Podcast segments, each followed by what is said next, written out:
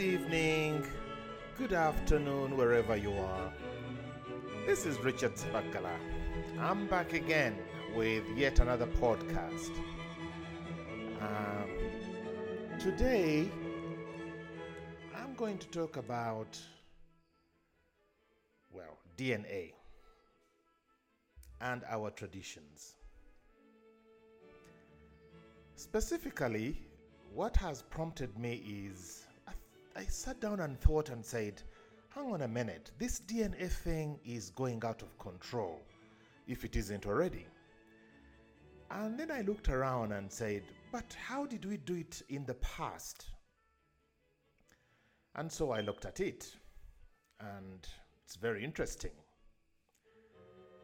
Many of you, many of us Africans, if we were to sit down with our great great grandparents who lived in the 1700s, we would find that they would tell us a number of things, rather, many things we know nothing about. For instance, our parents never got married in church because the white man's churches, obviously, had not yet been introduced. And likewise, our great grandparents never made till death us do part marriage vows because the white man hadn't brought them yet. Marriage in our ancestors' times represented a union of families more than it did the individuals being married. Yes, the bride and groom were important, of course, but the intricacies of marriage at the time were about one family joining another. Take Buganda, for instance, which I, I understand better, I think, in, in Uganda. There was a ceremony that was called the Kukyala, or the visiting, which was a very private ceremony. And a number of people, maybe two or three, four at the most, would visit the bridegroom to be's family to say, you know what, we are interested in your daughter. Following that, there was the Kwanjula, the introduction. That was very private too, with not more than four to six guests from the groom to be's family. This whole business of 100 people and all that, these big ceremonies we see today, were not, would be a shock to our great grandparents. They never did anything like that. Marriage was very sacred, it was conducted in private. The only really public ceremony was to welcome the bride. And that usually was a giant party by the receiving husband's village that lasted into the wee hours, or for days, depending on the level of wealth of the, the marrying family. Even the kufumba, which was um, the first form of banquet, was really by invitation only. It used to be big, but by invitation only. So, permanence of the wedding union was assumed by the private family ceremonies, not demanded by marriage vows made in front of multitudes of people. Because of what marriage represented, divorce happened under highly exceptional circumstances. And it was conducted as quietly as possible to minimize the mutual embarrassment of the families involved. Because remember, marriage was about families, not necessarily the individuals. So compromise was sought rather than heading for divorce as we do today. For instance, a virile man would be found to secretly impregnate the wife of an impotent or disinterested husband, who would then raise the, child, the children as his own without a word revealed about the circumstances of their conception. A select few elders would obviously know because it had to be arranged, but they would keep the secret to their deaths. And careless whispers about the truth would be quashed faster than you could say, keep quiet. Now, there were wives who couldn't give birth. They were not banished to live in misery or embarrassed unless they became shrewish about their barrenness. Shrewish and vicious and maybe even uh, bitter, verbally bitter. If they didn't, they remained what we called Mukyala Mukulu, or the doyen of the household, while the husband made arrangements to have children elsewhere. And their status was never challenged by anyone, not even by the children of the supplementary wives. Even today, still, you don't have to be married at the district registrars or in a church or in a mosque to be lawfully married. Once you've had the Kwanjula ceremony in Buganda, and in I think the in the in Western Uganda you have Kwanjula and all sorts of other ceremonies like that across the country, you are legally married. So you see, even on marriage, Africans did not need lessons from the colonialists or their holy books to know what to do. But for today, it is the consequences of the introduction of foreign marriage vows and public collective praising and marriage ceremonies that I want to dwell on. With a creeping growth of Western medicine and technology, families are increasingly resorting to DNA to establish paternity of children. Sometimes of children who are already family men and women themselves. And I think nothing could be more dangerous to family cohesion, trust, all of which are critical to holding societies and relationships together.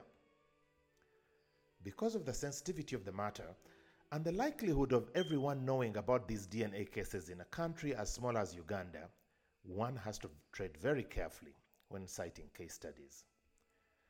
Nonetheless, there's a, a fairly well known case to me whereby grown children challenged the, the paternity of their last sibling, last born sibling.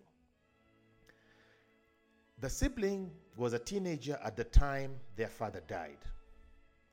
Now, the older children, many of them adults in their 30s and 40s, were advised that there was nothing to be gained from seeking DNA proof of paternity, and it was to no avail. Relatives stepped in and tried to persuade them not to embarrass their mother in such a manner, but these grown children wouldn't budge. The youngest boy wasn't their father's child and should be disowned, they insisted. To cut the long story short, the DNA test was conducted on all the children. And it emerged, lo behold, that the last born of the family, the one that the others were trying to disown, was the only biological child of the dead man. Hmm. There was egg on the faces of these kids, and their mother was humiliated by her children's greed induced actions. So now ask yourself if the bloody mindedness of the older children was about property and money, which many people whisper it was, they were already adults who could look after themselves. So, why did they want to prevent their youngest brother from having the same privileges they did? If it were about proving that the youngest boy was their father's child, the man was already dead. So, what was to be gained from establishing that? In the days before DNA, a lot of men raised children they hadn't sired, often knowing who the real father was, for the reasons I've already alluded to. The embarrassment to the entire family wasn't something anyone wanted. In, in addition, it was generally accepted that whoever raised the child was the father not necessarily the one who had planted the seed. Today, you hear Western educated sociologists, psychologists, family specialists, name it, they tell you the same thing as though they invented it. But this idea was taken for granted in our forefathers' time, more than 300 years ago. So our forefathers were wise people. The man who raises the child provides a roof for it, wakes up in the middle of the night to take it to the hospital, and provides emotional, spiritual, and psychosocial support is the father. Our fathers didn't need to read any book to understand this common sense fact that we are now intent on abandoning on the silly claims of wanting to know the truth. Once you know the truth, which most men usually know all along, but haven't got the inked evidence, then what? Are you ready to preside over the emotional and spiritual destruction of your entire family? My thinking, therefore, is that once you feel emotionally vested in the child, do not ask for a DNA proof of paternity. And the reason for this is simple you'll potentially destroy yourself, the child, and the mother if you do. Yet, what matters is emotional investment in the child, the bond built with the child, and not who planted the seed. If the child is still in infancy, the man may not yet be emotionally vested, so one can understand if that man decides to try and establish paternity of a baby that is three, maybe six months old or thereabouts. But if you, even if you're not already emotionally vested in the child, it is an own goal, sincerely, to insist on a DNA test. Imagine that the DNA proves that the child is yours. What will you do to the state of trust between you and the mother of that child? Can you really repair it? Would you blame that woman for breaking up with you because of loss of trust? If the child whose paternity you're seeking is an adult who has always looked up to you as his or her father, what will a DNA result shattering that bond do to their spirit, their emotional and psychological well being? What price are you willing to pay to destroy an individual, a person, a spirit you've raised? So let us not swallow everything the white man brings to us or has brought to us as though we cannot think for ourselves. Let us study how our forefathers dealt with many of such, such sensitive issues and learn from them because they were often very wise.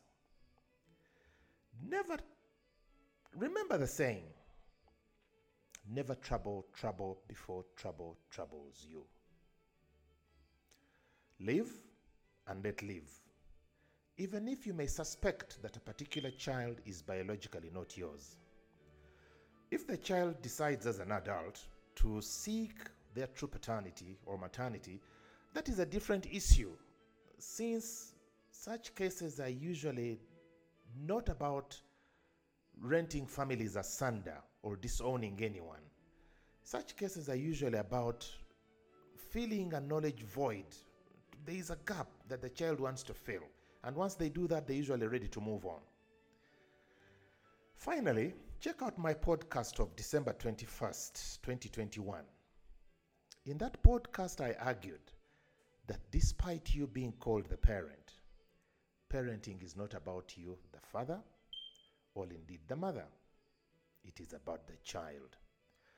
It is thus important to consider only actions that are in the best interest of the child, even if they might not massage your ego. It is very important not to inflict pain and suffering just to make yourself feel good. Over and out.